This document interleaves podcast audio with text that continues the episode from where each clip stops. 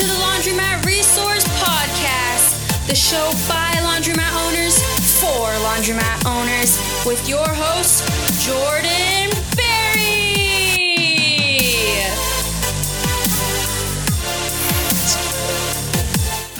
All right. What's up, guys? It's Jordan for the Laundromat Resource Podcast, and I'm pumped that you're here today. We have got an incredible show for you today, and I'm going to tell you about that in a second. But this podcast is all for people who want to find financial freedom through laundromat ownership. And so, if you're an owner right now of a laundromat or multiple laundromats, and you want to hear from other owners about how they got into the industry and about what they're doing with their businesses right now, what's working, what's not working, this is the spot to be for you. And if you're someone who's interested in getting into the laundromat industry, there is no better place for you than right here, where we're going to be talking to laundromat owners about how they got into the industry and how they're running their businesses, some successfully and some less successfully. So you're going to hear all of that right here. So if you're looking for financial freedom through laundromat ownership, this is the place to be. And here on show number 2, we are talking to a man named Dave Menz, and this episode is honestly, it's incredible. It's going to inspire you no matter where you're at in your journey.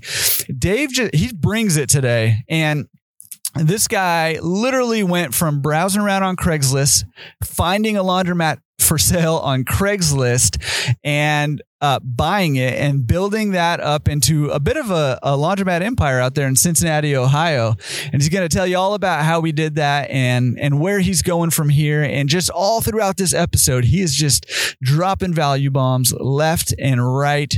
You definitely are not going to want to miss it. But before we get into it, here's a quick message for you. Buying and selling a business is a big step in your financial journey, and not all business brokers are created equal.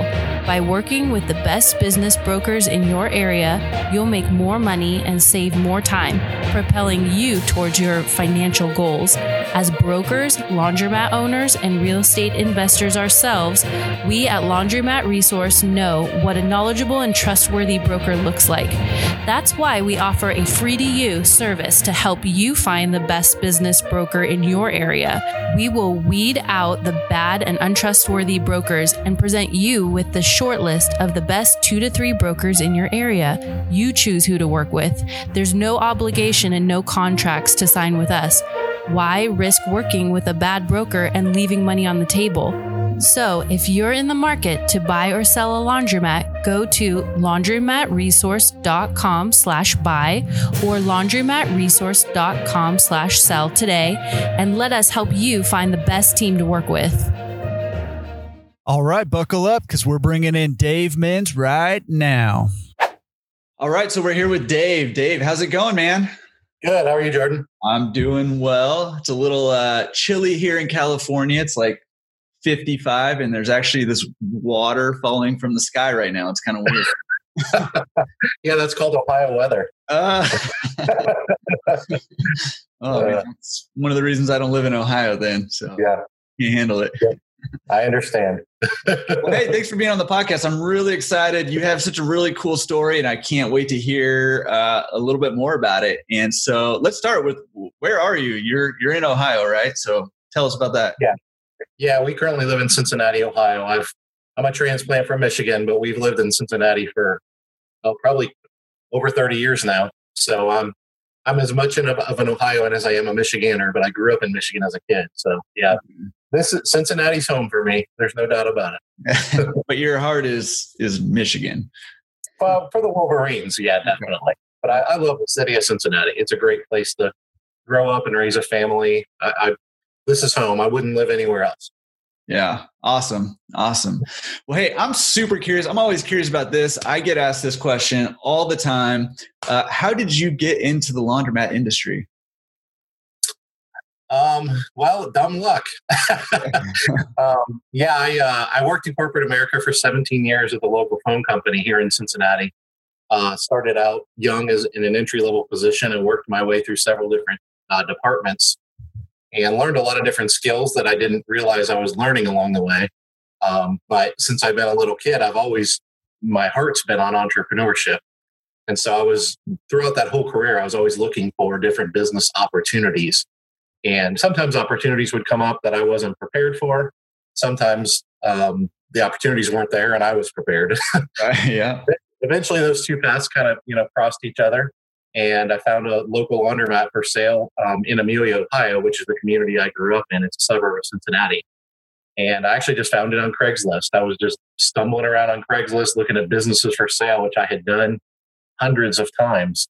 And I knew exactly where the laundromat was. I knew nothing about the business, but it had been there forever. And so I immediately just jumped in my car and went down and took a look at it. And it was in very bad shape. This is in 2009.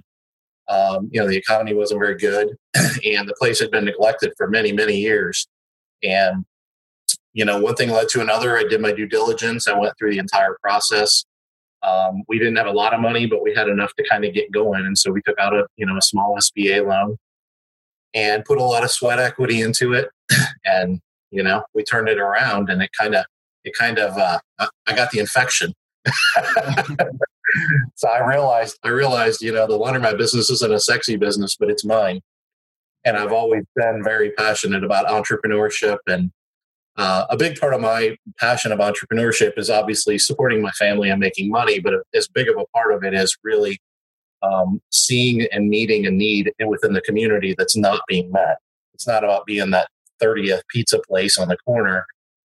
It's about seeing a need in the community and meeting that need. And I get a lot of satisfaction and gratification out of that and knowing that I don't just work for money, but I work for something that's equally as important to me, if not more important than the money. And since I grew up here and I lived here, I knew that place used to be booming. It used to be bustling. Right. And it wasn't anymore. And it was kind of sad. As I went through my due diligence, I visited 9 different laundromats within about, 15 or 20 miles of that store. Every laundromat that existed, and every one of them were in bad shape. Mm. And that's when I realized there's a need. And this is a tremendous business opportunity. Right. Yeah. And I knew that I was willing to put in the work. I didn't have a ton of money. I basically started with about $20,000 in the bank and a decent job. We didn't have any debt, so we were low. I had good cash flow, and so we knew we could support it. And so I stayed at my full-time job for the next 5 years while we grew our businesses and just reinvested all the money that the businesses made back into them to continue to scale them and grow them. And here we are 10 years later. Wow, that's crazy. And it's just so funny that you just found it on Craigslist and you weren't even particularly looking for a laundromat. You were just looking at businesses for sale. Absolutely. It never even occurred to me to look for a laundromat. I was literally, Craigslist back then had a category that says businesses for sale. Yeah. And you click on it and it's just landscaping companies and car washes. I mean, every business on planet Earth, a daycare center. Right. And for me, I've always been a passionate entrepreneur, but I didn't really care what the product was. Yeah, I'm fascinated by the business model or different business models. I kind of geek out over those things. Yeah. And so as I dug in more and more, I realized that, there was an opportunity and there was a need. And it was really perfect for me because I knew, most likely whatever business I bought, I wouldn't be able to just quit my job the next week. And so that was it was unattended. And that was one of the few business models that would allow me to kind of do both. And so I would get up at 5 a.m., run by the laundromat for an hour or so, clean it up, sweep it up, because it was open 24 hours. And I would go into work, which was an hour away, and I'd work all day, climbing telephone poles, working on the phone lines and stuff like that. And after I was all done with that, I would go back and stop back by on the way home. And I pretty quickly put a video surveillance system in there. And so when it got closer to bedtime, I would pull it up. And if it looked busy or whatever, then I'd run by there again before I went to bed. Yeah. And, now we have a completely different business model, but that's how we started, just simply out of necessity. We had no choice. Yeah. And I those first 5 years that I was in business for myself, I kept my full-time job. And I estimate between the two, because we grew and acquired other businesses or other laundromats. And during that 5 years, I estimate I worked 90 to 100 hours a week for 5 years straight. Yeah. And, it's kind of a fog now. But I've always just been the type of person, just give me the opportunity and I'll just get out of my way. Get it done, yeah. That's what I did, And I'll be honest. Sometimes, a lot of times on entrepreneurship, a lot of people that aren't entrepreneurs like us They don't really understand the drive, the motivation. So I took some critiques and, from family and friends and things like that. But I always knew what I was doing and why I was doing it. And I knew that I was on the right track and that I was going to make a difference in my community. And that was like, I've always been pretty good at ignoring the noise.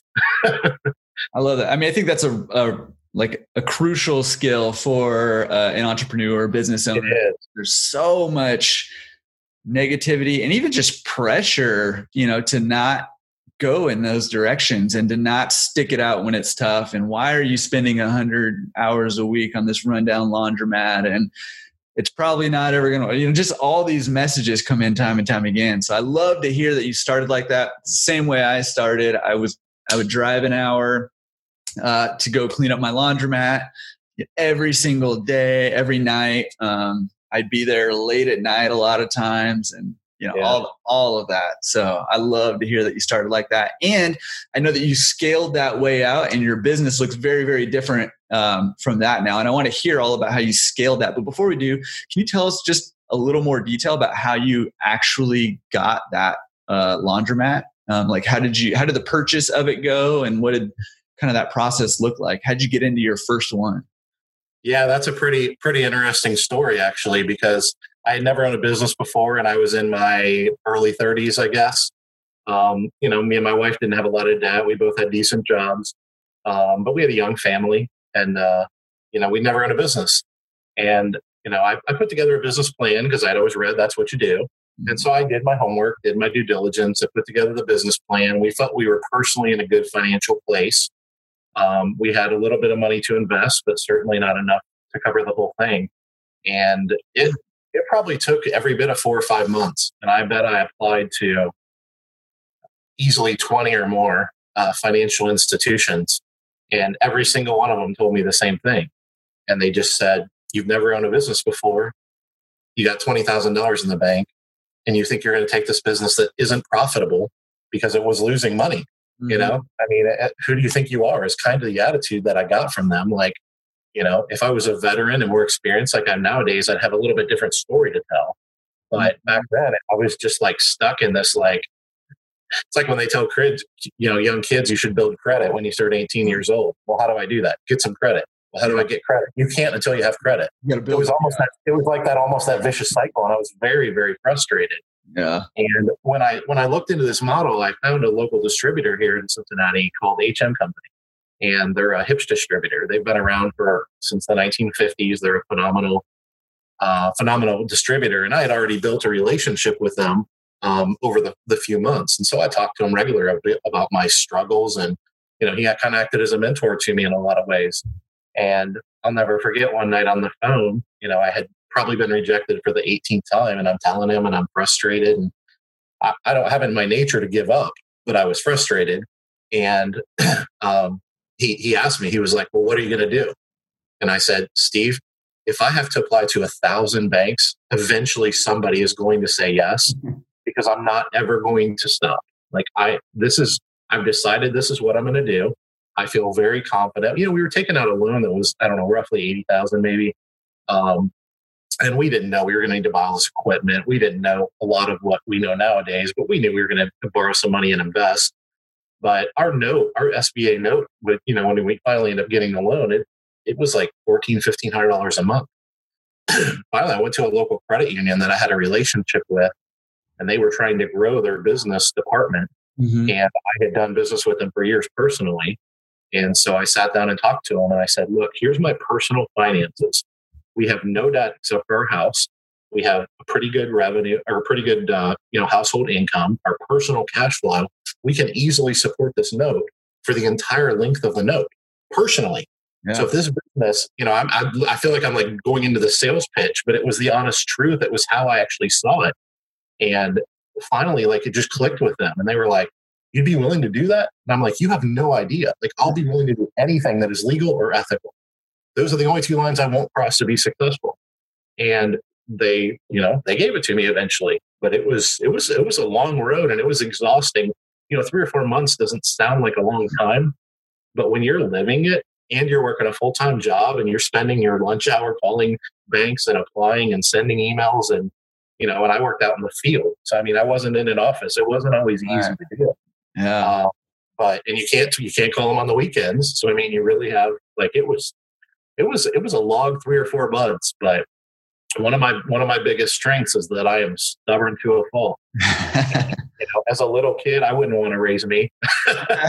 You know, as a little kid, it wasn't always a good thing. But as an adult, I found that if I channel it for good versus evil, that I'm able to accomplish a lot more than I ever dreamed that I could. And so it's really just taking my dreams and just taking them to a whole new level. But it wasn't easy. And, you know, I don't know how many people would have given up. I just knew that I wasn't going to. Yeah. So yeah. It was kind of a crazy time. It wasn't smooth.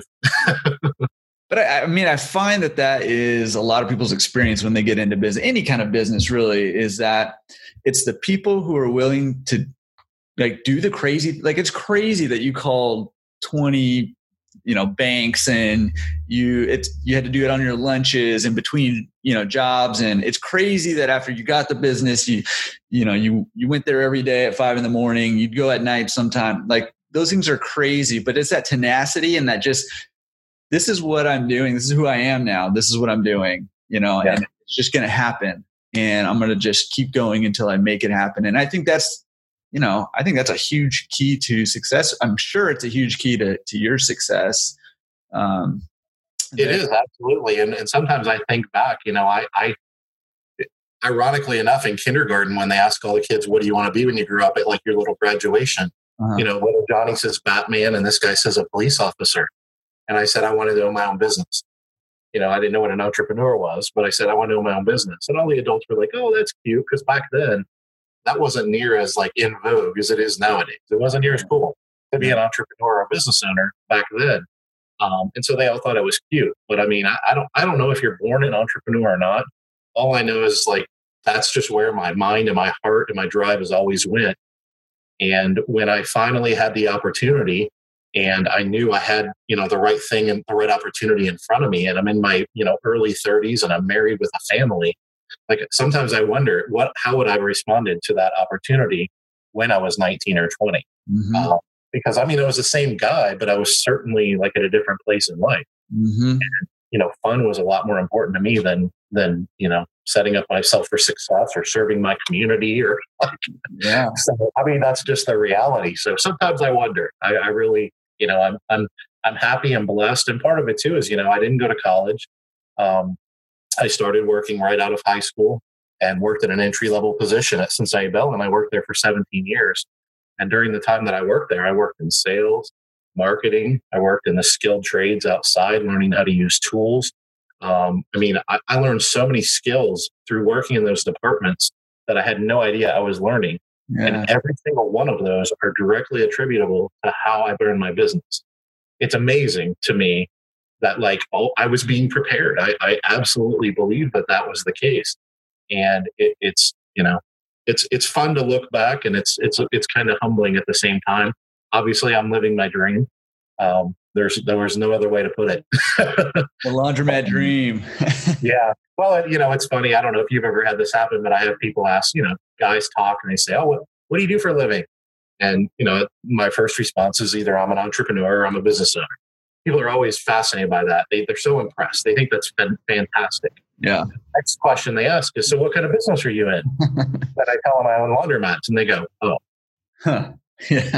And they always have this look on their face like, I thought you were a real business owner. Yeah. Yeah. And I, you know, I used to kind of take offense to it. And it kind of was a shot to the heart a little bit. Now I'm pretty used to it. But I realized, you know, a big part of my opportunity for the business and the industry that we're in is that it's not sexy.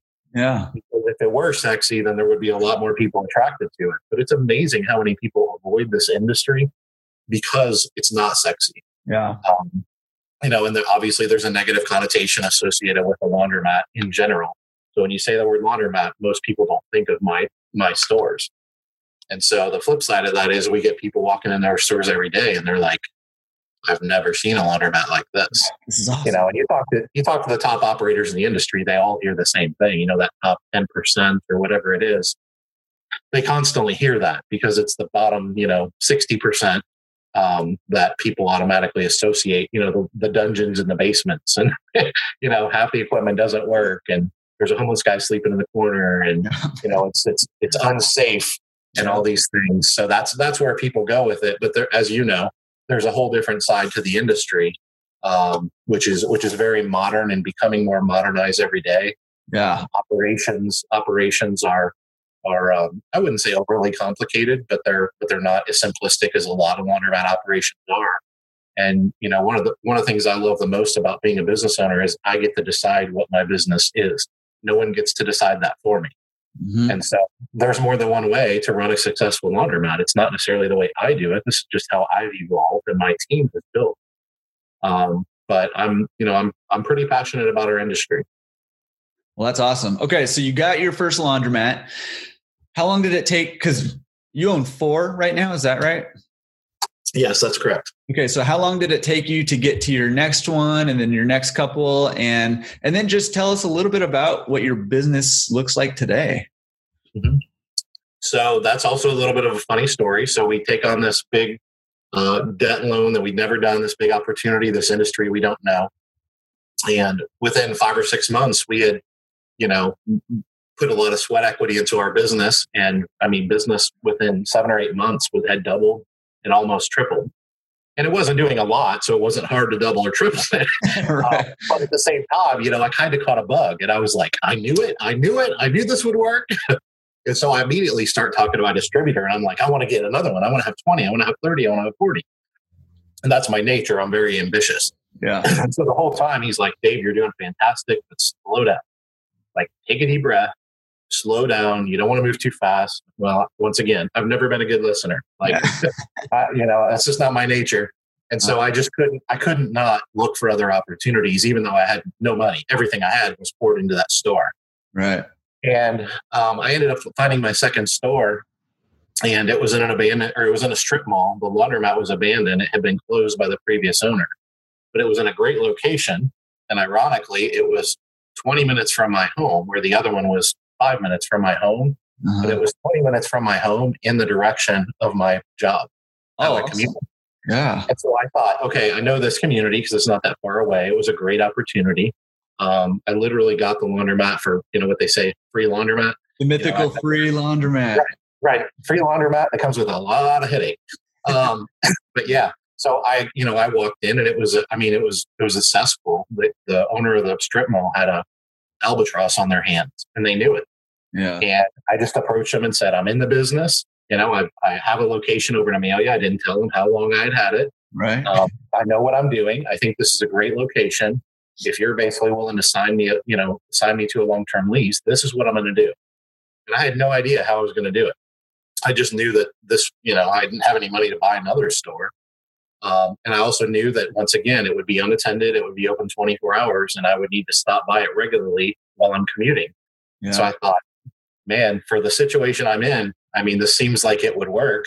It'll double my workload from too much already. But I've always been a firm believer in business that when opportunities come about, like, you don't get to choose when the opportunities come about. You just choose whether you take advantage of them or not. Yeah. And so it ended up, in short, it ended up being about 8 or 9 months after we bought our first store that we bought the second store. And we signed a lease and we were able to, I mean, it was in such bad shape, like none of the equipment in there was really useful. So we were able to work out a loan because we were in the business now. Mm-hmm. We were able to work out a manufacturer's loan for the financing of the equipment. And we put all new equipment in there. And we took, you know, the cash flow that we were getting from our one store that was making some money, and we would put that into it. And me and my father-in-law and some friends just did twice the amount of sweat equity in that store that we did in our first store, because I literally just had money for materials. And we ended up maxing out our credit card. I mean, it was, we pushed it to the limit. Go for it, and, yeah. And we went from, I mean, our personal finances are very conservative. I mean, we were debt-free except for our house. We had a pretty good savings. We had really good cash flow personally.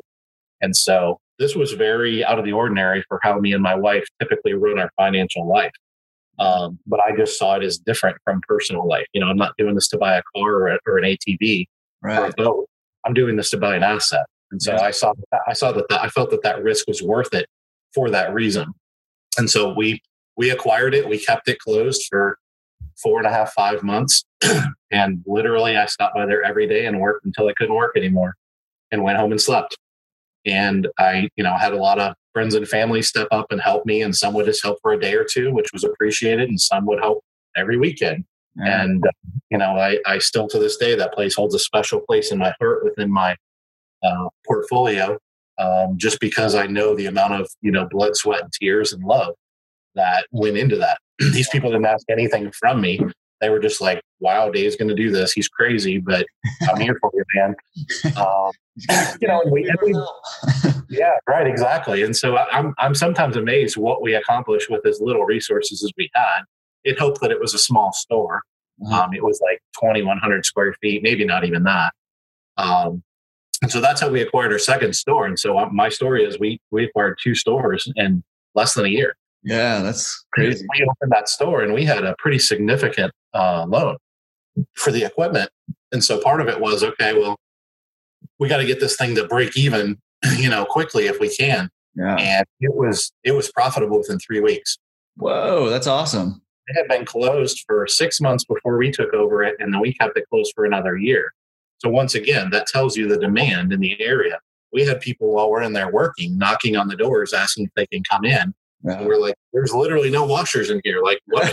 And so we as we continued on with the project, the buzz kind of spread in the neighborhood. We knew there was a need. As soon as we opened the doors, they just came in droves. Just flooded in. It was profitable immediately. So that was how we acquired our second store, which was definitely a unique situation. After that, I had the bug twice as bad. And so I continued to look and never really found the right opportunity. And several years went by, and it probably ended up being a good 3 or 4 more years. And we just kept reinvesting everything the business has made back into our 2 businesses to grow them. And at this point, I realized this could be like a career. This could be my full-time gig. Right. And I could actually someday quit my job. And so then I just dug in even harder. And I was like, you know what, if I dig really hard and I'm very disciplined and I reinvest and I keep my hand out of the cookie jar and keep my lifestyle the same and all these things, in a few years, I'll be able to leave my job. And so I was more motivated than ever before. And people thought I was more crazy than ever before because, people are saying things like, well, how much money do you need, Dave? It's like, you don't get it. Like this isn't about like buying a boat. Like, yeah, about like changing my family tree at this point. Yes. And, so I ended up around those 2 businesses. We eventually added a few part-time attendants that would do a little cleaning that were actually on payroll at this point. And that helped a little. And I reached out to an old friend from high school that actually lived right up the road from my second store. And she still lived there, and she was married and had a kid. We had kind of lost touch. And I remember from our days right out of high school that she was one of the hardest working people I've ever met in my life. And she was high integrity, high character, high energy. She was loyal. And she had worked, basically when she got out of high school, she had worked at a server at a restaurant. And over her career, she had worked her way up in 17 years, and she was the manager of this restaurant now. Mm-hmm. And I reached out to her and I said, all right, this is my dream. This is what I'm going to do. We hadn't talked in 15 years. And I said, I'm building this chain of laundromats, and I know I can't do this all on my own. And I want you to come do this with me. I want you to be my manager. And we talked, and I think she thought I was half crazy. But long story short, I've always been really good at selling my dream. It's something I'm, really good at. Most people are. And so she eventually came around and she said, well, since you have attendants that just work 3 hours in the morning, 3 hours in the evening, I'm going to keep my full-time job and just work as an attendant for a few days and, do that for a few months and see if I like it. And then I'll make a decision. And I said, okay, that's fair. So I brought her in literally making $9 an hour, and she's got another full-time job, and she worked third shift at this Perkins restaurant and was the overnight manager. And she would work all night, and she would stop on her way home and work for 3 hours for me and clean the store in the morning and then go home and have her life. And so she did this for, I don't know, several months. And it eventually got to the point where I said, all right, I want to bring you on full time. And we couldn't afford to hire her full time. So we slowly but surely gave her more and more hours. And I was reinvesting pretty heavily in her, basically. Yeah. But I knew I knew I couldn't do it alone, and I needed a manager. And so, long story short, her restaurant actually got bought by the state, and they were putting a highway through. And so she would have lost her career. Yeah. And about that time was the time we were acquiring our third store. And so I said, all right, timing's perfect. We're going to bring you on full time. And the rest is kind of history. She's still my GM to this day. Whoa, cool. She's been with me for 8 years now. She is a rock star, and that is probably not even a fair statement for her value to me personally and our family. She is family to us at this point. Mm-hmm. And she makes way more than she ever made at her other job now. And one of the things I promised her is, if you'll do this with me and you'll stick with me, I can't afford to pay you much right now, but as our business grows, I will compensate you more every chance I get. And there was times where I gave her multiple raises in a short period of time. And, so I kept my word. I did what I could do. And I could have accomplished what I've accomplished without her, but I would have needed someone like her. Yeah. But I wouldn't have taken on the tasks that we have without her specifically. I know my nature. I know if I didn't have her along my side, I wouldn't have done this. I wouldn't have attempted to. And so it's, she's a big part of our team, and we're the same age. We're both 43. And so it's pretty exciting to have kind of worked together and built this over the last 10 years. And we really feel like this is kind of the tip of the iceberg of where we're going to go. But long story short, once I hired her, we ended up purchasing a third store. And that store had a drop-off laundry service, and it was a complete dump as well. Also in a great location. And so one of the decisions we had to make is, okay, we don't do drop-off services at our other stores. Right. Are we going to it wasn't much of a drop-off. It was pretty rough the way it was ran. I said, all right, I can't run it like that. I'm going to have to completely revamp it, put policies and procedures and training and all this stuff in place, or I'm just going to shut it down the day we close. And I talked with Marlene, and we thought through it. And I talked with my wife, Carla, and I decided, okay, we're going to transition from being partially attended or almost unattended to now we're going to be attended. We want to have fully attended stores. And so we knew that we needed every ounce of revenue we could get. And so we decided to keep the drop-off laundry open. And so about 2 weeks before we closed on the third store, I quit my job.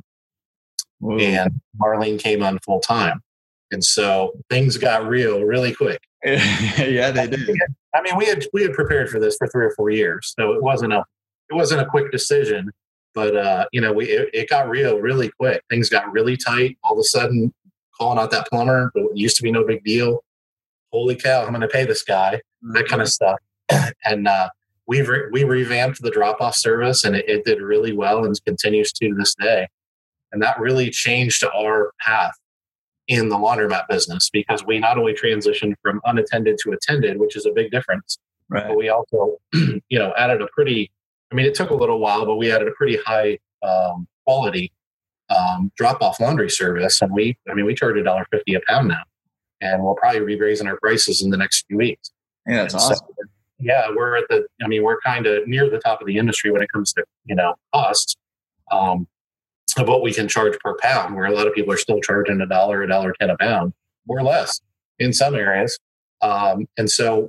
Once we did that, we realized, okay, let's back up and go back to the second store we bought, and let's start a drop-off laundry service there. Once we got this one perfected, then I moved Marlene back to this store, and we built a drop-off laundry service there, and she managed all three stores basically from that one site.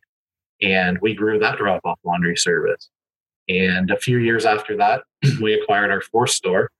And it was the same thing. It was really run down.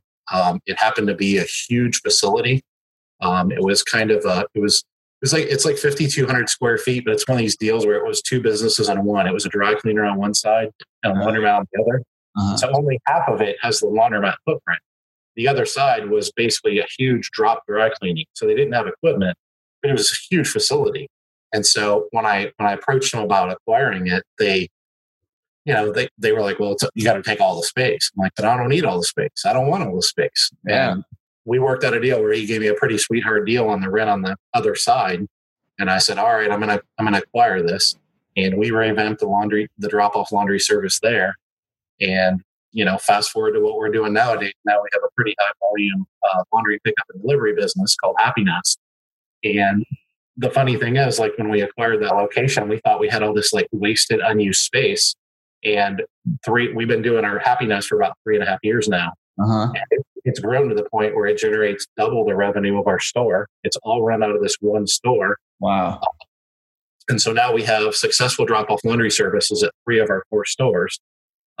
We have a general manager, which is Marlene, and she has roughly 40 employees that report to her. We have 3 trucks on the road for our delivery business.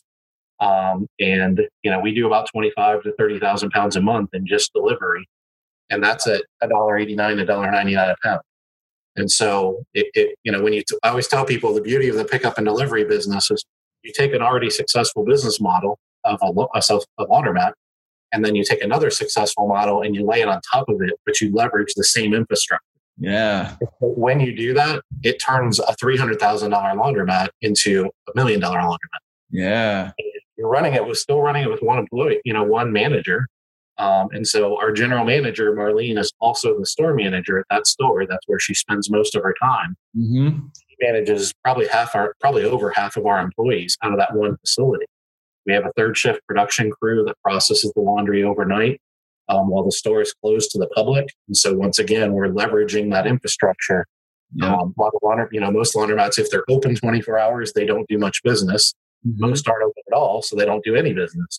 Right. We probably generate more revenue. Well, we definitely do more revenue when we're closed than when we're open. Yeah.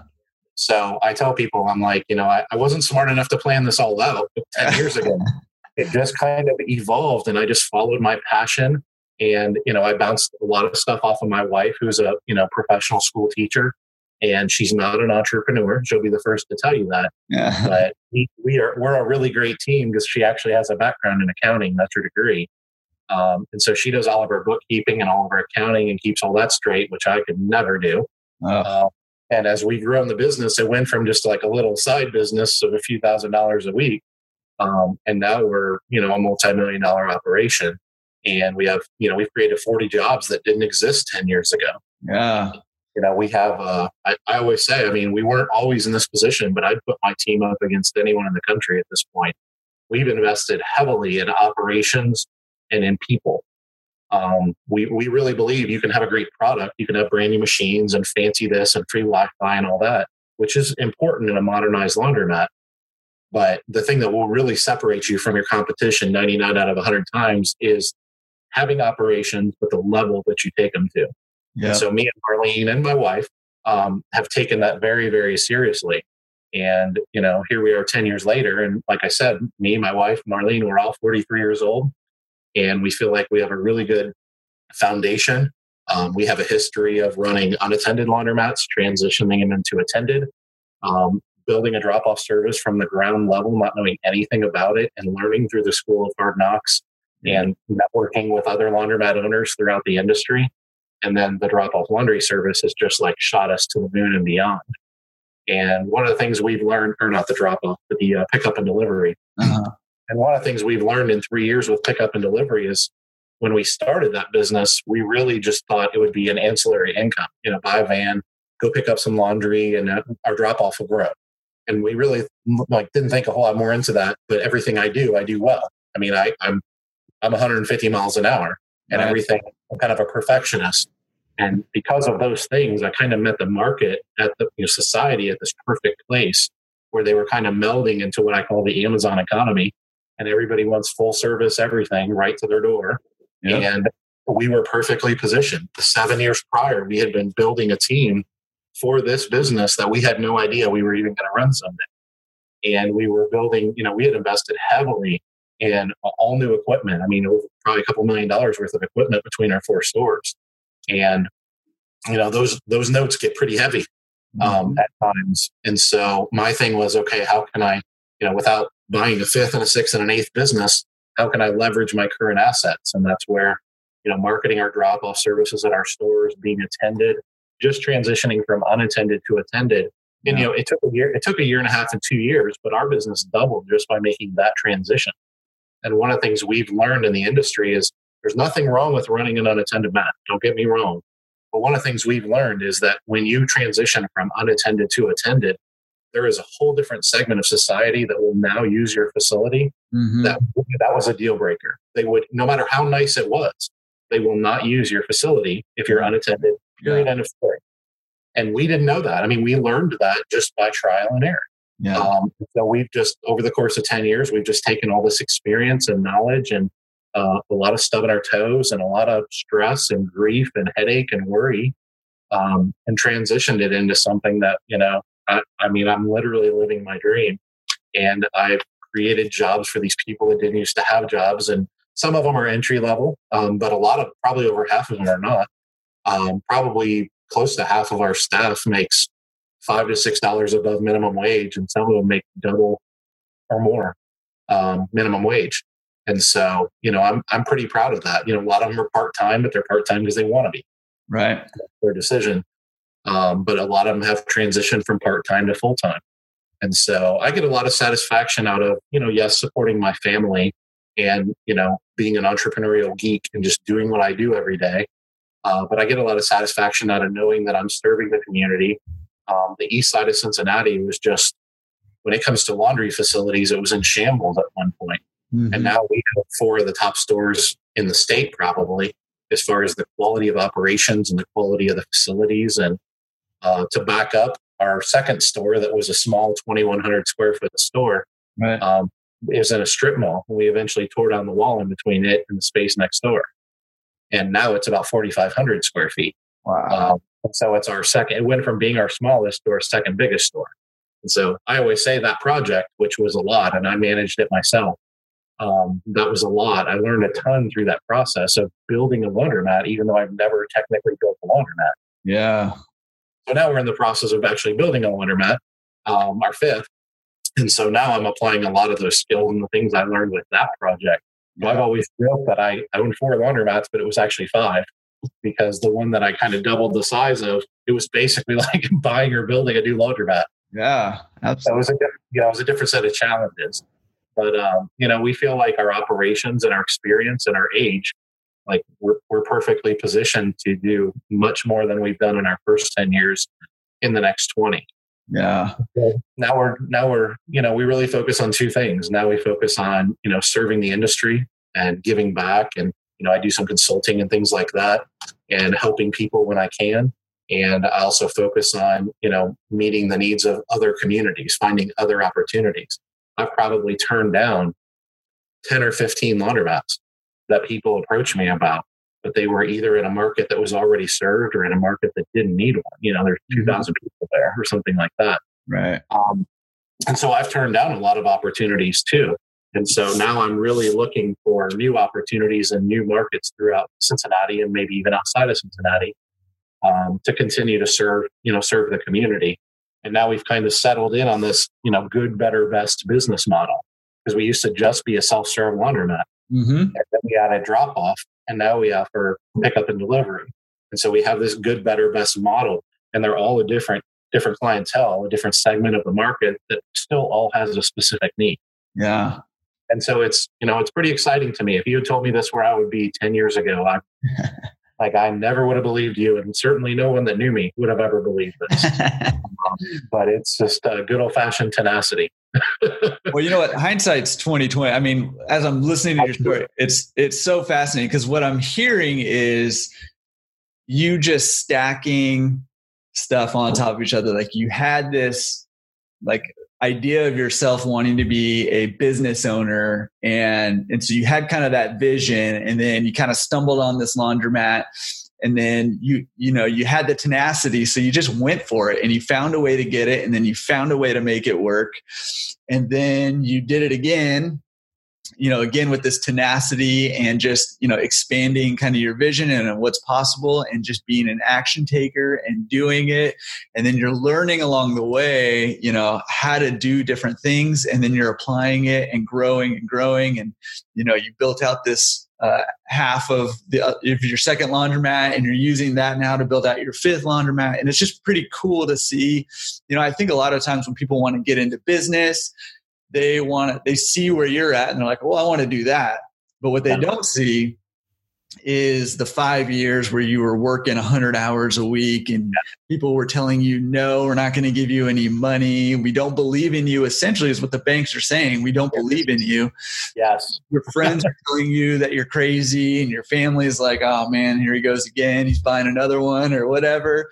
And yet, you know, people want what you have, but in order to get there, you gotta pay the price to get there. You know, you gotta learn what you need to learn, because there's no way, I bet, I can almost guarantee you that if somebody was just going to hand you your portfolio that you have now, back when you first started, and said, here are these 4 laundromats and you're building one, that it would have just all gone to waste. You know, you wouldn't have been able to handle it because you didn't have everything that you have. And so I love hearing your story, because I just love hearing you stack all of these skills and honestly, it wasn't, I mean, obviously it wasn't by design. I mean, it was intentional, but it wasn't by design. Like 10 years ago, I never knew that I would do this.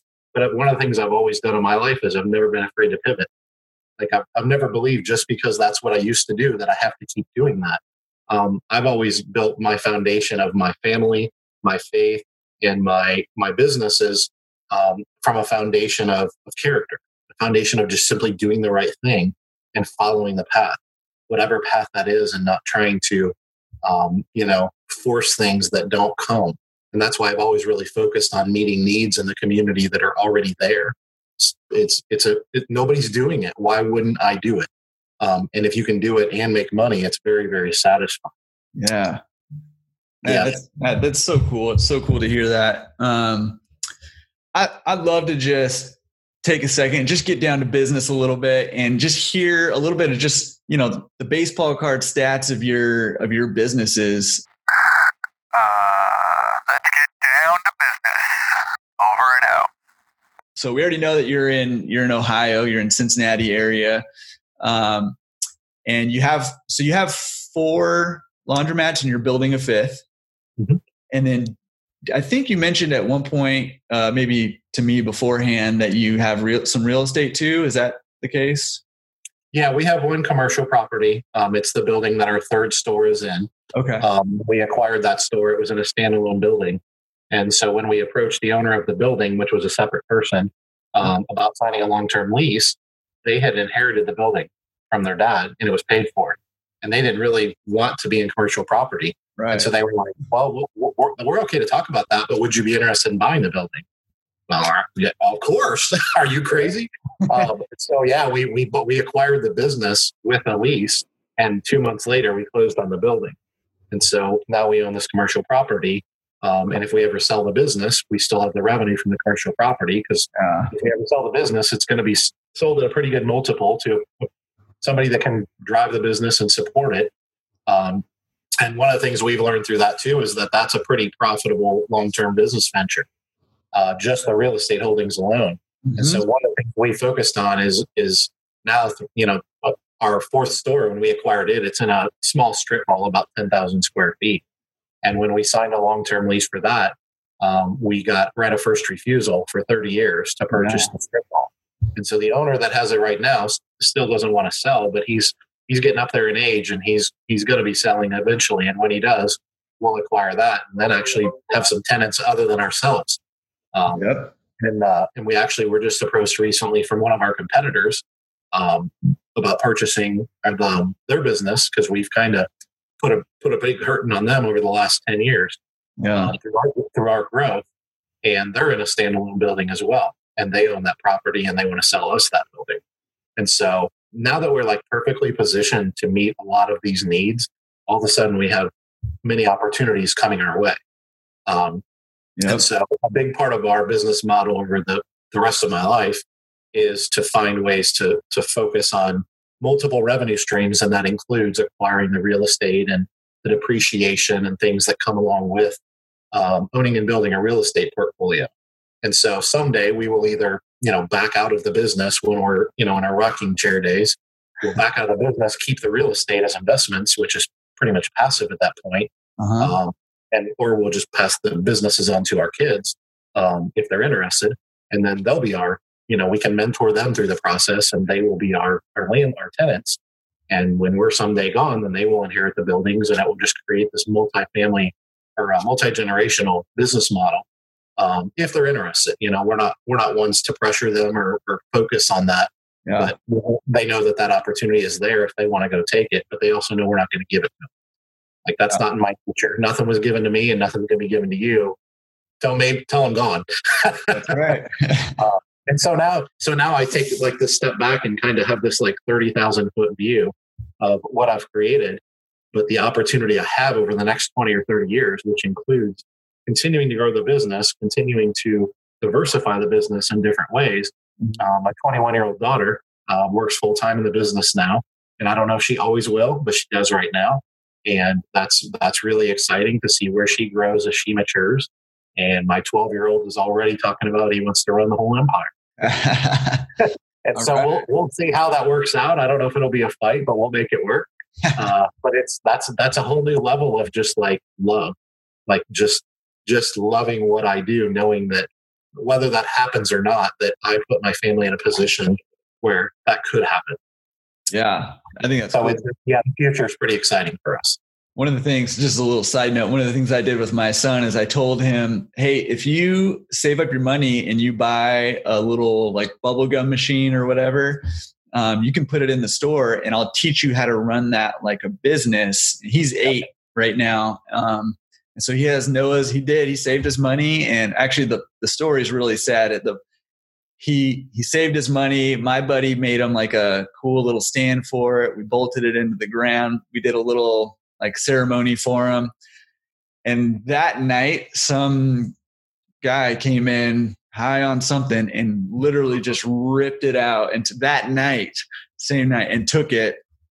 So that was his first foray into business. Oh my goodness. That's heartbreaking.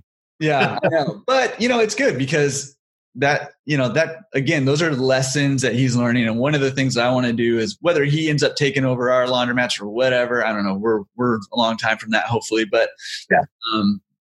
Trying to just teach him, here's how business works. If you want to go into business for yourself, doing laundromats or anything else, here's how you manage your finance. You don't just get all this money from your bubblegum machine and get to spend it all, because you got to buy inventory and you want to have money to reinvest and all this stuff. So it's been funny. It's funny that you tell that story because I have a similar one. I don't know if we have time for it, but I'll make it real quick. So my daughter, when we got into the business, I had the exact same mindset. I was like, I want my kids to learn that there's nothing wrong with having a job and working for an employer, but I also want them to know there's more than one way to make a living. And if it's for them, that's fine, but I want them to get the lesson in life. And so my daughter, who is not an entrepreneur by nature at all, she will tell you that. She was probably 10 or 12 maybe at the time. And I basically said, she had some savings. And I said, this is what we're going to do. And I basically told her she was going to do it. And we bought a sticker machine that vends the little kid stickers. Yeah. And so she used her savings, bought a sticker machine. She ended up taking that one and buying a second one. And my current 12-year-old, who is mini me, like born entrepreneur, when he was 5, he calls her TT. And when she was 5, he heard us talking one day that she had made $100 the previous month off of her sticker machine. Uh-huh. He's always been one to nose into everything. And he looked at us at 5 years old and he said, well, I want to own a sticker machine. And I said, well, we actually just bought a third laundromat. If you save up the money, then you can buy a sticker machine and you can put it in our third store. And that little boy for 3.5 years saved every penny he could find.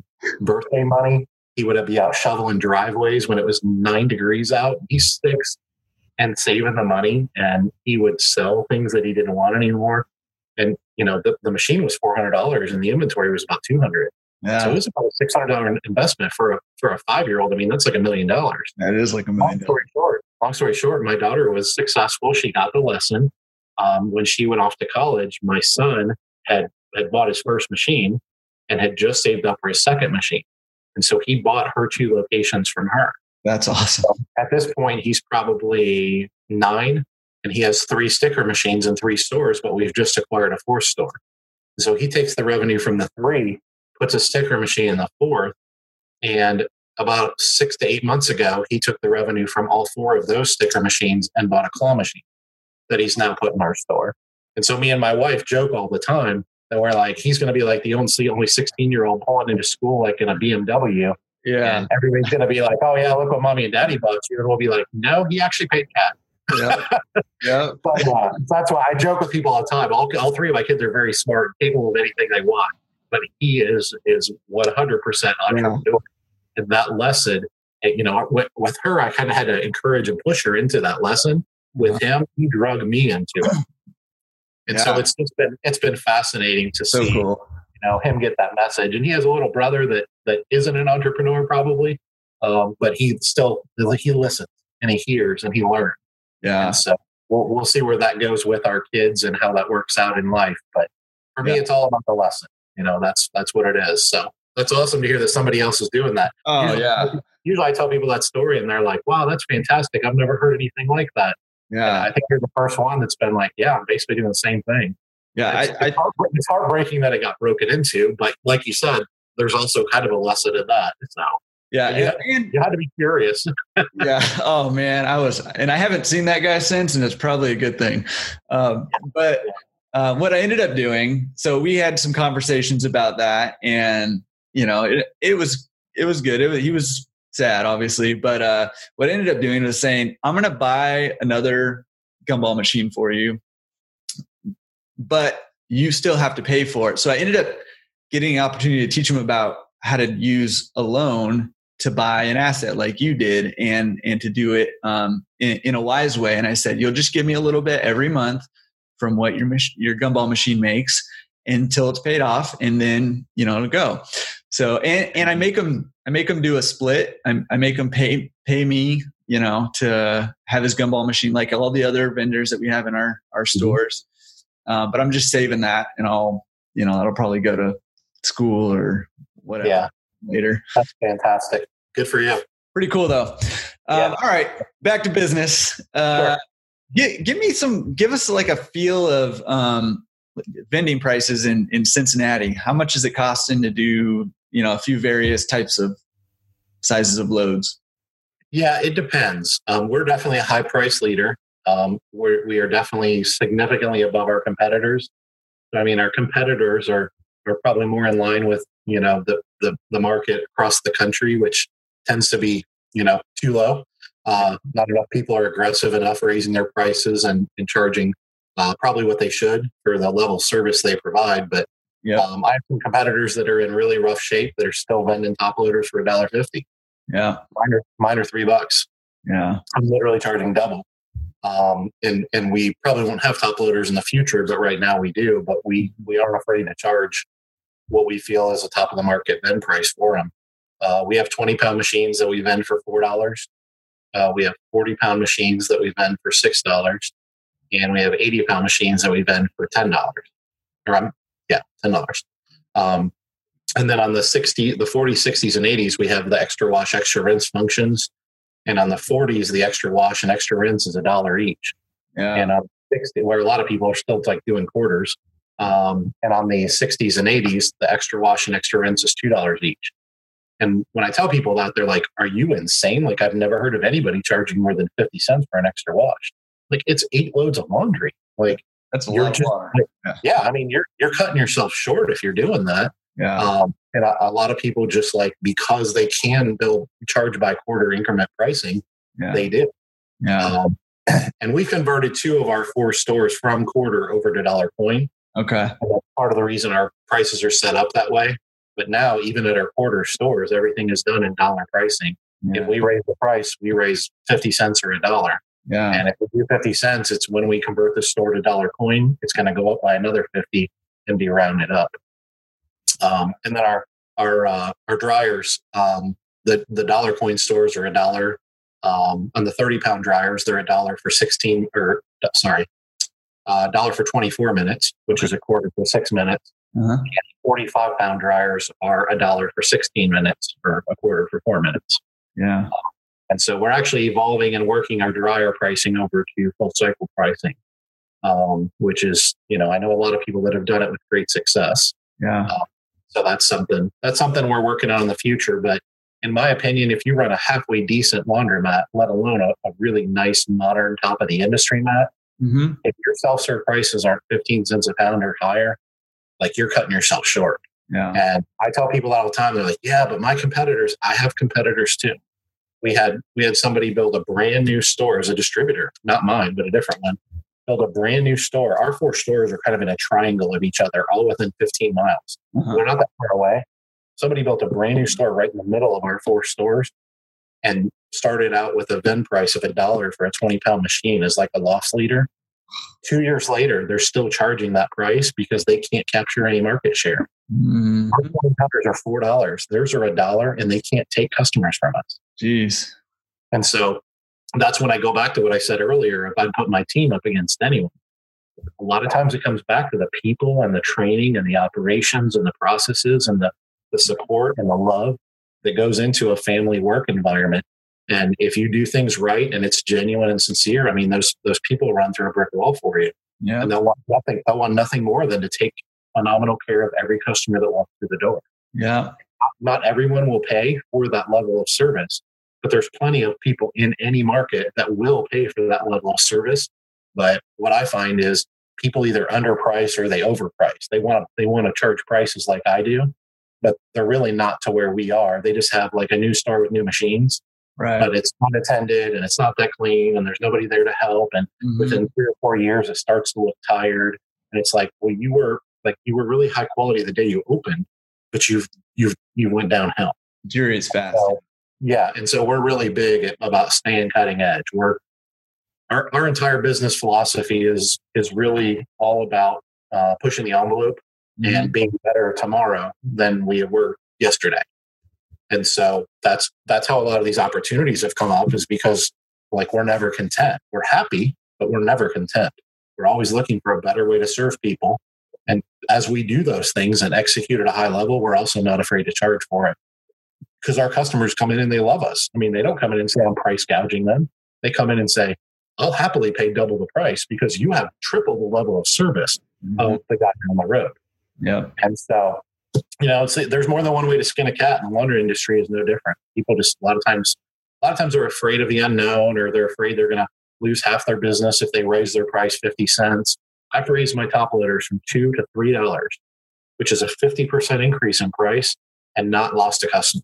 Yeah. And so it can be done. And I'm not unique. I mean, there's other people operating at a high level in our industry, as you and I know. Yeah. Not the only one. There's thousands of them. Yeah. And if they're not, you know, charging in a similar price model, then they're cutting themselves short. Yeah. Very cool. Do you have any cards at all, or is it all coin?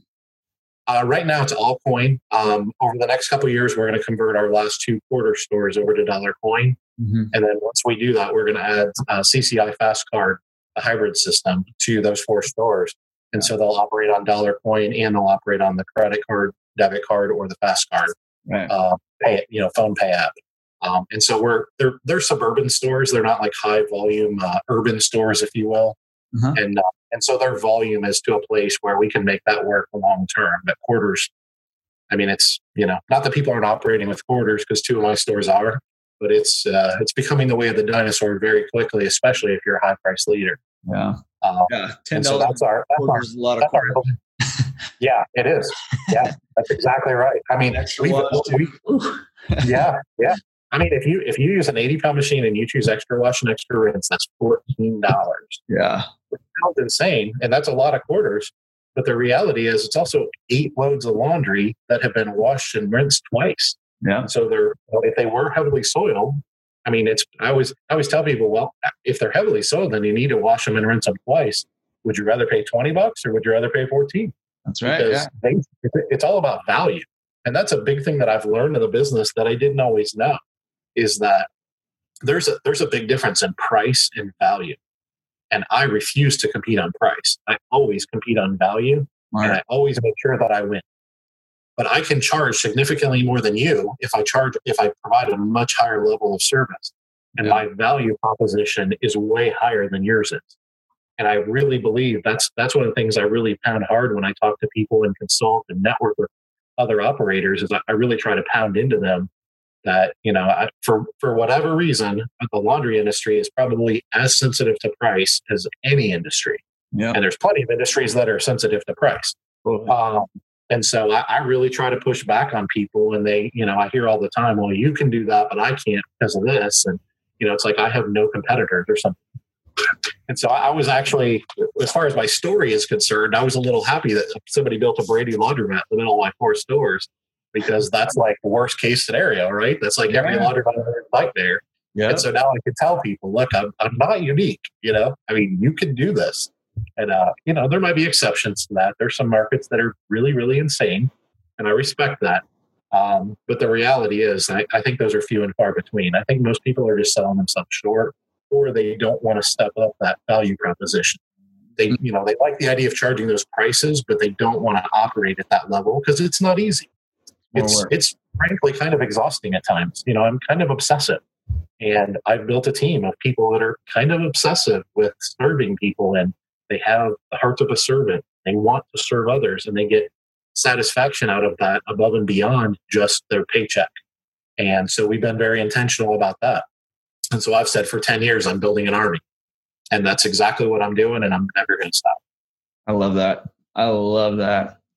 All right. So do you, I'm just loving your mindset and the way that you are approaching things and the way that you're thinking about things. I think if, you know, anybody listening to this, you know, in whatever industry, or even if they're not in the laundromat industry for life, I think they're going to take value from that. So absolutely.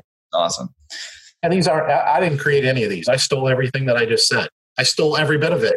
Well, I don't own that. I don't own it. I just want to share it. I just want people to know, like, you can do this in this industry. Yeah, you can do it outside too. But yeah, I'm a thief in the night.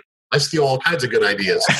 Hey, and that's, you know, that's good. But it's not just what you're saying, you know, it's the way that you're thinking. And I think that's, you know, I think that's valuable. So do you have any sense of like an average, like how many turns per day they're doing, maybe outside of your pickup and delivery service? Do you have any sense of that?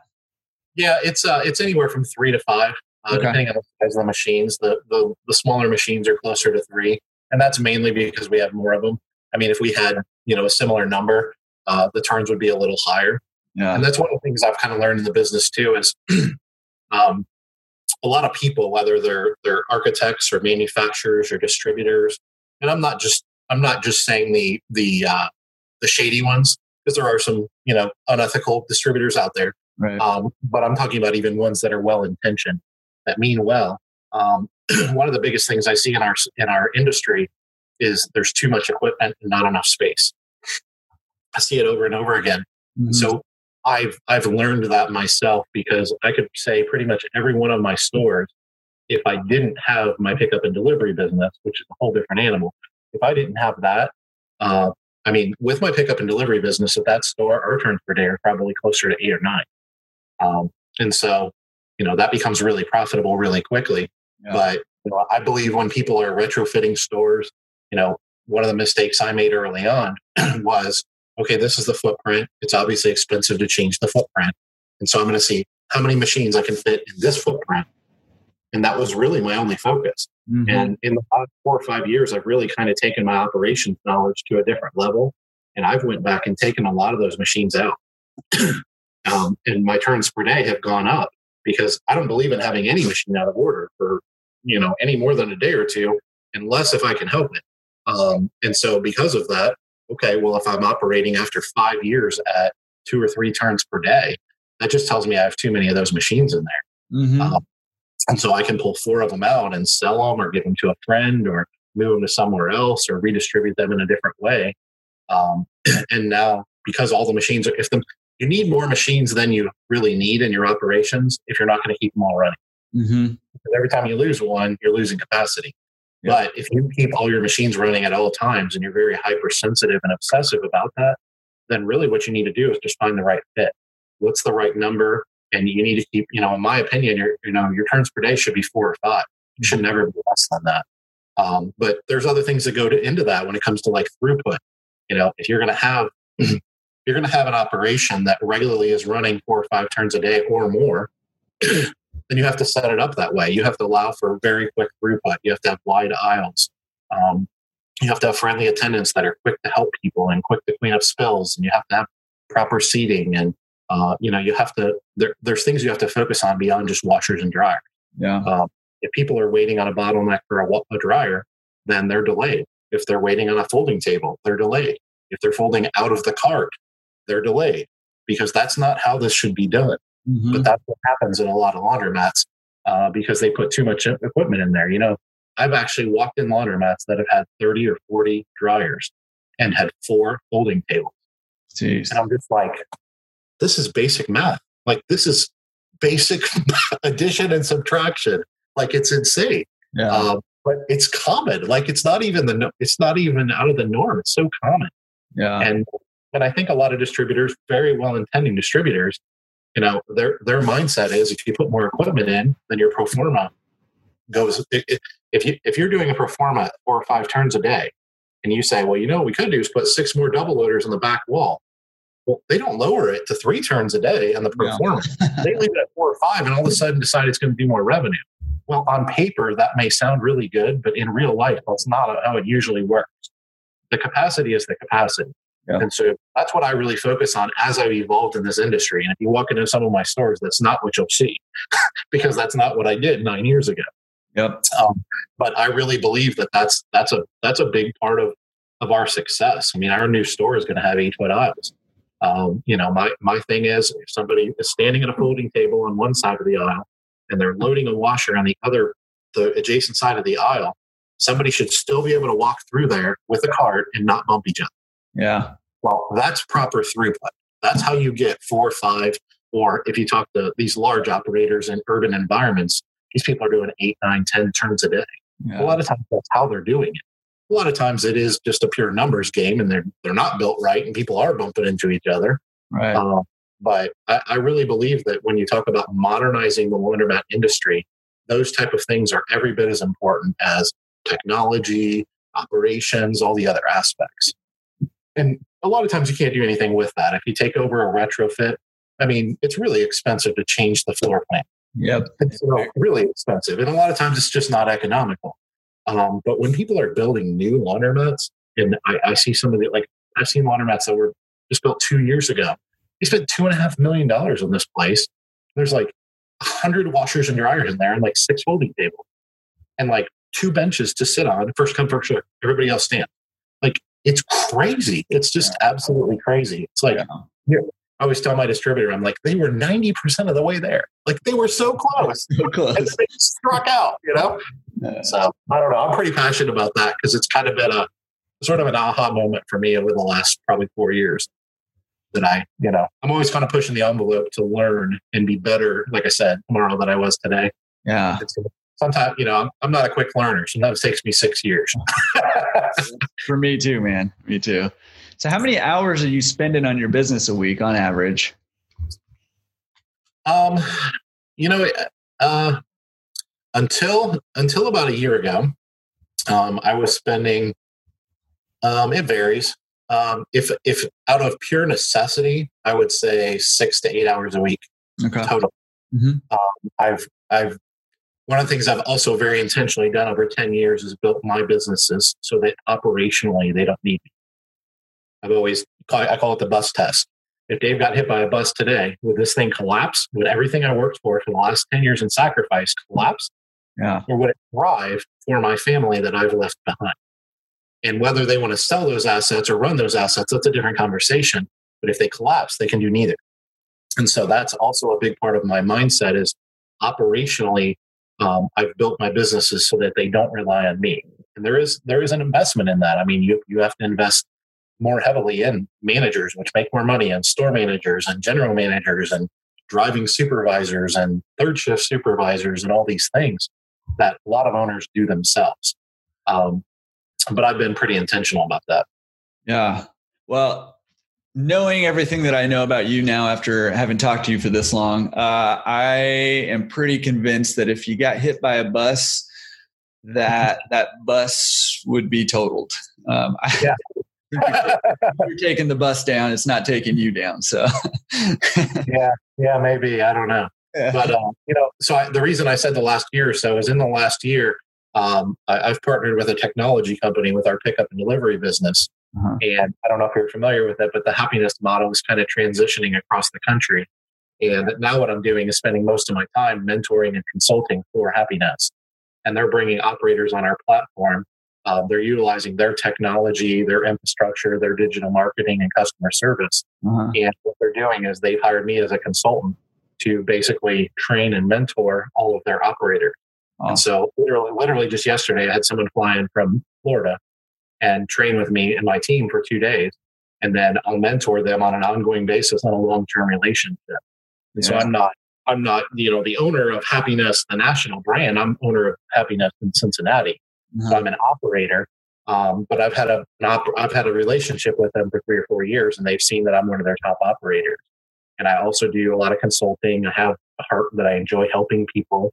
And so they approached me and they were like, we don't have time to support these operators at the level that they need to be supported if we're going to grow this into something and capture. The laundry pickup and delivery business is quickly evolving into its own industry. Mm-hmm. The laundromat industry, generates say $6 or $8 billion a year in gross revenue, and a lot of people think in the not so distant future that laundry pickup and delivery will exceed that as its own industry. And so there's more than one company that's trying to capture that, and there will be plenty of room for multiple competitors. But we believe that Happy Nest will be one of those national competitors. And a big part of that is finding the right operators in the right markets and mentoring them and training them and supporting them at a high level. Mm-hmm. Versus just shoot me an email, I'll try to get back to you. They can call me pretty much 24 hours a day and I'm available. And so, I was pretty sensitive about I don't need a job. My wife always jokes the word J-O-B is a 4-letter word to me. So when we worked out this relationship, I was like, let me be clear. I don't need a job. I'm not an employee. I'm a consultant. But I do have the skill set and the time and the passion to take the things that I've learned in laundry pickup and delivery mm-hmm. and teach others all over the country how to do this. And they've built a business model that allows that to happen. And I'm just a small part of that. But I'm essentially the operations, the mentor side of things. And so to answer your question, that's what I spend a lot of my time doing nowadays because this model just kind of came out 9 or 10 months ago. And we've already got 25, 30 operators on the platform. So I've been busy, but I really, really enjoy it. I do. I enjoy helping others. And so it was a perfect fit for me. Yeah. So I spend a lot of time doing that. And then I do a lot on vision and marketing. Our new store wouldn't happen if I wasn't busy doing all kinds of work for a year or two before we actually, opened it. And what's required in that too. So there's a lot of work that happens before the work starts. That's right. I know exactly. So those are a big part of building my business the way I did was, or like I said, to leave for my family, the bus test, all those things. But obviously, I'm not planning on dying tomorrow, and so a big part of that too is as long as I am around, I'm freed up to do the things that will take our business to the next level. It kind of goes back to being happy but not content. I have no intention of just sitting back and writing what I've created for the next 30 years until I die someday. I have every intention of continuing to push the envelope. And if I can give back to the industry in any way, then I want to do that. If I can consult or mentor people, I want to do that. If I can literally grow from 4 to 5 to 10 laundromats or grow my pickup and delivery business into new markets or whatever, then I want to do that. And I don't believe I'm here to just sit around and watch TV. I like watching football and things like that. But at the same time, I'm here to make a difference. And I believe that God's put me in the place I'm in right now for a reason. And I have every intention of pursuing that with everything that I have in me. And I don't believe it's for the money. I don't know the bigger purpose a lot of times. I just know that this is where I am. This is the knowledge, the expertise, the opportunity that I have. And so I want to find ways to give back. Of course, I'm limited by time. So I can't just be on the phone with people for 30 hours a day. So I have some capacity issues there. And that's why I started charging for consulting, where I did consulting for years for free, just because I enjoyed helping people. And I would sit on the phone for hours and hours with people. And I didn't want anything from them other than just, if I can help you by doing what we're doing, then I'm happy to do it. And then I realized wow, this is becoming really overwhelming because, free consulting, that's a booming business. You get what you pay for. Right. Yeah. And I know you do a lot of consulting too. And so, you know, I don't need the money, but I have to somehow like justify my time because I only have so much time in the day. And I was just getting calls and emails like crazy. And it was very overwhelming. And I was like, okay, the only way I know to like separate the people that are serious from the people that maybe aren't quite as serious is to start charging, you know, a fair wage for my service. Yeah. And that's exactly what has happened. And so I didn't necessarily do it for the money. But that's kind of how we've evolved once again. Hey, I love that. Keep evolving, keep stacking all those skills and talents and where it takes you. Well, hey, this is the part where we like to call it our secret sauce. Listen up, it's the secret sauce.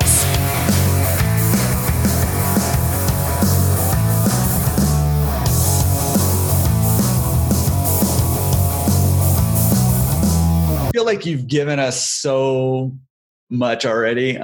If you had to narrow it down to the one thing that you see working in your business that you think other laundromat owners can implement, today or, you know, in the near future, what would that one thing be?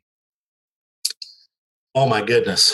There's a bunch of things I could throw out for that one. If I had to say one thing, I would just say value. And that's a broad term, but you know, I would also use words like genuinely caring, being passionate, wanting to serve your community, wanting to be better tomorrow than you were today, pushing the envelope. All those things fall under that same category of value.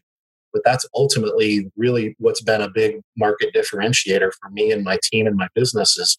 And one of the things I try to teach other laundromat owners is like, if you're going to do this, you got to do it. Like you got to go 150 miles an hour and you got to be passionate. You have to care. It has to be sincere. You can't fake it because people aren't stupid. They'll figure it out that you have an ulterior motive or you're just trying to sell them this or whatever. And that goes down to other laundromat owners if you're mentoring or consulting.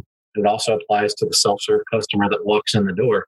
If they know you're just after your $4, it's like they're going to see right through you. And they may or may not use you otherwise, but the reality is when they see that you care and that you built a team of people that genuinely care, and like when you fill something, instead of rolling their eyes and huffing off to get the mop, that they're like, don't worry about it, you know, here. And then they'll give little Johnny a sucker to distract him, so mom can do their folding or whatever. Like all those little things, helping people carry their laundry in, helping them carry their laundry out because they've been doing laundry for 4 hours and they're exhausted, you know, giving them a free bottle of water for no reason, absolutely no reason. You know, I'll go to my store, I'll be collecting my vending and, you know, a little kid looking over my shoulder at the Snickers and I'll be like, is it okay if he has a Reese cup? And I'll just hand it to him. And the kid thinks I'm a millionaire. He's like, you gave this to me for free. You know, but little things like that, they go a long ways, but they don't go near as far if they're not genuine. Yeah. And so that's really, you know, that's my secret sauce, but it's very genuine. Like, so, I mean, it is a secret sauce in that sense, but it's really all about value, whether it's, you know, the Happy Nest pickup and delivery, or it's my drop-off services or my self-serve stores, or for that matter, if I'm ever either a commercial, you know, property owner and leasing space to other people. They care. They know that I care about their business in the way that I take care of my property. Yeah. Because I have some property owners that don't care. It's very obvious. And we don't have as good of a relationship. And I have a property owner that does care, genuinely cares about my business being successful. So those things go a long way no matter what industry you're in. I really believe that. Yeah. Yeah. And I think that's why you've reached the level of success you have so far. And that's why, you know, I'm pretty confident you're going to, you know, fly to far higher heights going forward. So, yeah. Thank you. I think that's an awesome answer. Thank you. So here's a little section we like to call pro tips. Pro tips. Specifically for people who, you know, I think there's going to be a lot of people listening to this who are interested in the laundromat industry, who aren't in it yet. What is one tip that you would give to a prospective or a new laundromat owner, somebody who's looking to get into the industry? What's one tip you'd give them kind of going into it? Oh my goodness. You mean from like a design standpoint or like an operation? No, just so let's say I'm brand new and I'm looking to buy a laundromat. I want to buy a laundromat. What's one thing that I need to know going into it? I think there's really three things I would tell that person and probably have told people. One of them is the beauty of being an entrepreneur and a business owner is you get to decide what your business is mm-hmm. and what it isn't. No one can decide that for you. And that's that freedom of being able to make those decisions based on what's important to you is pretty powerful. And so take that seriously. Another one that I would say is that networking is really important. Get to know other people in the industry. There's a lot of knowledge and a lot of expertise out there, and there's a lot of people willing to help you on a lot of different levels based on how much time they have available.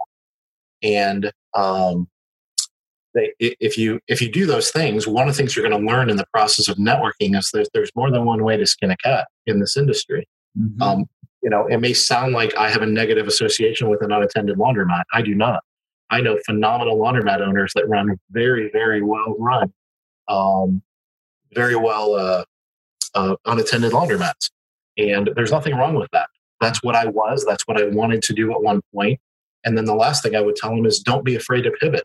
Because as you gain knowledge, as you gain expertise, like you're going to wake up one day and be like, a week ago, I was a newbie, but now like people are calling me a veteran. How did that happen?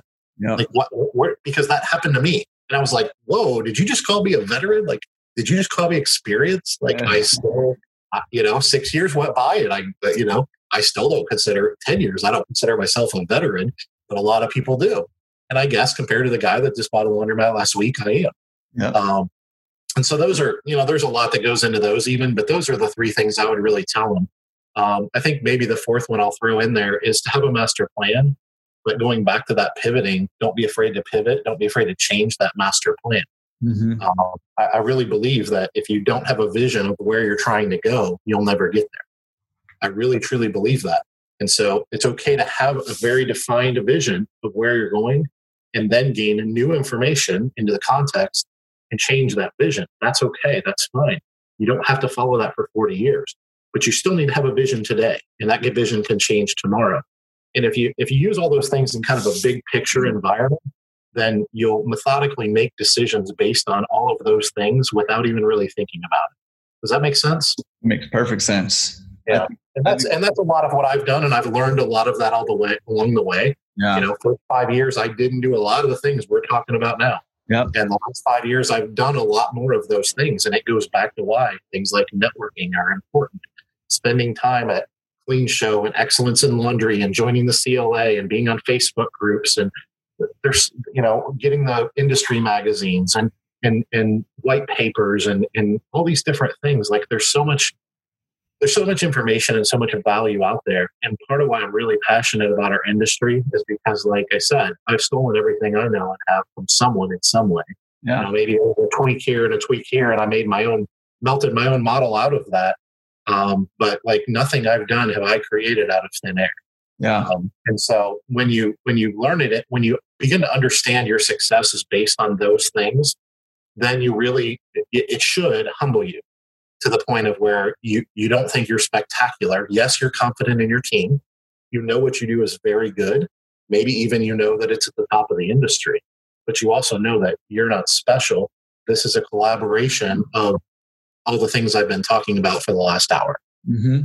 And so once again, I don't know if that makes sense, but that's just how my brain works. Like my brain never stops. I'm just like always digging and pivoting and focusing, and sometimes that causes me to do really stupid things. Well, I won't lie. Sometimes I do things that I'm like, "What was I thinking?" But I really believe that you can learn from that too. You can learn from your mistakes and your failures probably more so than you can learn from your successes. Yeah. So those are a lot of the key things that I tell people are a direct correlation of my success, and so I believe that they would be a key to their success. However, they meld that together for them. Yeah. Oh, man, that's gold. That's seriously gold. Thank you. Thank you. One other question before we wrap this up is, speaking of everything that you've been saying you've stolen, do you have a good resource that you'd recommend to other laundromat owners or prospective laundromat owners just to help them develop maybe even just some of the mindset that you have? I'm sure there's a ton, but you got one or two. Well, one thing I'll add on to that, and I hope I don't ramble too much, is as much information and knowledge as there is in the industry, and there's a lot, you should tap into that. Mm-hmm. There's just as much outside of the industry because I'm an entrepreneurial nerd. And what I mean by that is I love the process. It's not about the product. It's about the process. It's about the people. And I really, truly believe that. And so you can learn, you know, I have many friends that are in businesses, you know, that some own franchises and some have built franchises and some done different things. And I learned tons from them just by having lunch from them.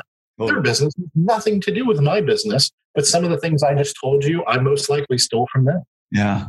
So there's, you know, there's a big part of that too. That's really set pretty deep in me.